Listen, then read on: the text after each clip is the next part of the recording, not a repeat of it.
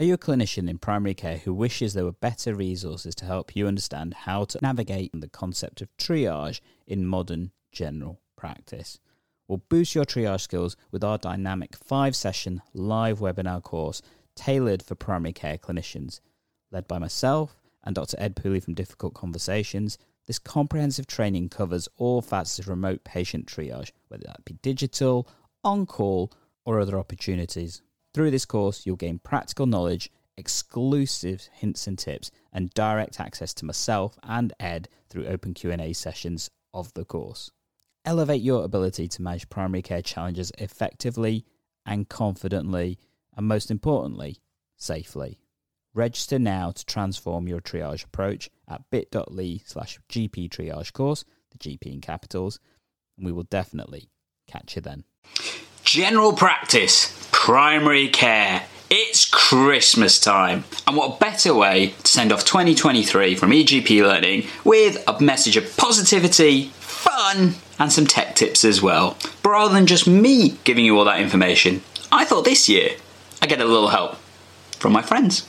Hey, GP Learner. Hey, EGP learner. Hey, EGP learners. Hey, EGP learner.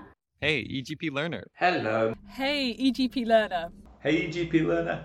Hey, AGP learner. Hey, EGP learner. Hey, GP learner. I'm Dr. Andy Foster. I work at Parkside Medical Practice in Nottingham and also work with Gandalf on EGP Learning, amongst many other things. I am Dr. Sophie Newton and I work at Stational Surgery in Halifax, West Yorkshire. My name is Lisa Drake. I work for Redmoor Health and I also work in the NHS as a digital advisor. I'm Melissa Latto, Head of Product at X-on Health, the home of Surgery Connect. I'm Mike from GP On the Move, and I'm currently working in Perth, Western Australia. My name is Vishal Varani and I work at YouTube Health. My name is Dr. Lydia Van Hamel Parsons. I'm a GP and I'm founding clinician at Health Tech One. I'm Ben Gowland from Ockham Healthcare. Uh, I'm Ed Pooley. I'm a seven session salary doctor in Nottingham, uh, and I am the founder and runner of the Difficult Conversations Facebook group. I'm Tara George. I'm a GP, GP training program director in Chesterfield in North Derbyshire, and I'm also the host of the Bedside Reading podcast. My name is Tara Humphrey and I'm the CEO at THC Primary Care, where we provide interim primary care network management.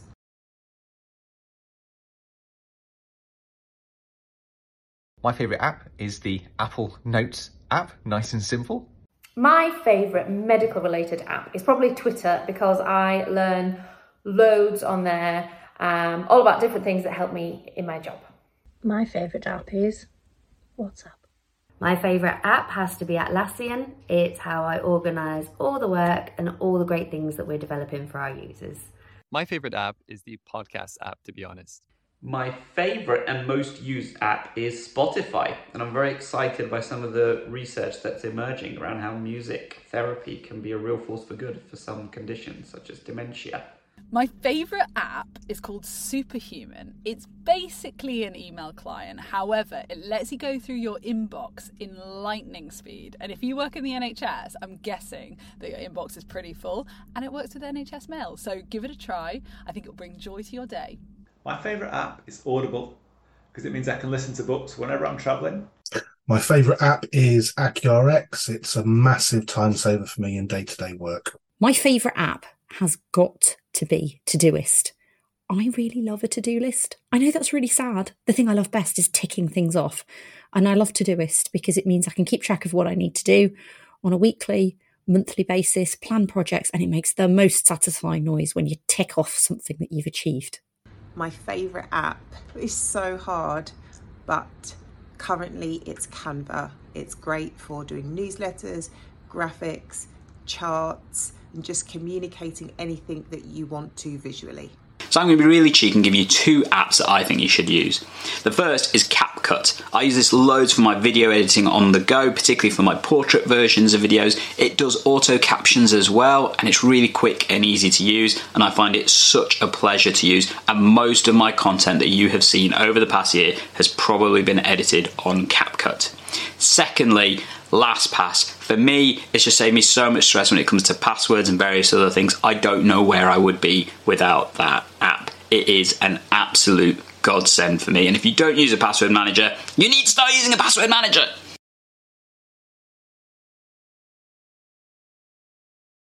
The best thing about primary care is being able to provide continuity for patients and their families and look after them over time. My favourite thing about primary care is the unpredictability. You never know what's going to walk through the door, and I always feel like a detective having to search for clues to find the answer, and so never bored. The best thing about primary care for me is the generous sharing and support that I get from the WhatsApp groups. People have shared wonderful things over the last few years, and I'm happy to share back. I love to work in primary care because I love going to the events and seeing all the innovation that we're all working towards to help improve patient access. And my favorite thing about being a GP is being able to work anywhere in the world. The thing that I love most about primary care as an outsider looking in is the incredible breadth of knowledge that primary care clinicians have got in this country. And we've got some fantastic primary care clinician creators on YouTube, such as Gandalf, such as Dr. Aziza, Dr. Simi. Of course, my absolute favourite thing about working in the NHS is, of course, the people. And every single day, I talk to a lot of the staff at various GP surgeries, and every single day, I'm reminded of how lucky I am to be working in this job and also have my background as a GP where I get the opportunity to mix with all of these wonderful people. So keep it up, keep up the good work. What I like best about primary care is its independence and ability to move quickly, which makes it a really interesting place to work. Best thing for me about general practice is flexibility and portfolio working. The best thing for me about primary care is the unexpected uncertainty, those wonderful little moments of connection, of humour, those ridiculous things that just happen and seem only to happen in primary care. The fact that it always keeps you on your toes and makes me smile.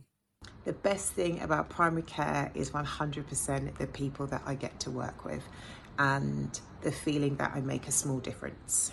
What's the best thing about primary care? Well, I gotta admit, with this video that I'm doing, it's the people and it's the teams that I've come across across my journey over the past few years and continue to meet as well. We've had some amazing people join us this past year, and I know we've got some awesome ones coming for you next year as well. And for me, absolutely, the team is primary care.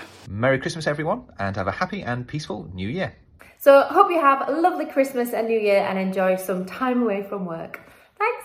Just wishing you all a Merry Christmas, have a peaceful holiday, and all the best for 2024. Happy Christmas. Hope you have a wonderful holiday and a fantastic New Year. Merry Christmas, happy holidays, have a great year. Have a very Merry Christmas and a Happy New Year. So, Merry Christmas, have a peaceful holiday, and Happy New Year. Merry Christmas, have a peaceful holiday, and a Happy New Year. Merry Christmas, have a peaceful holiday, and a Happy New Year. Merry Christmas, have a peaceful holiday, and Happy New Year. Merry Christmas and wishing you a peaceful New Year. So, thank you to all the friends of EGP Learning that have helped out create this positive message video for all of you out there in primary care. And from myself, I'd like to wish you a Merry Christmas, have a peaceful holiday, and a Happy New Year. Catch you in 2024. Jingle bells, jingle bells, jingle all the way. Oh, what fun it is to ride in a general practice way. Hey, Rudolph, shut up! Oh, hello there, EGP learner.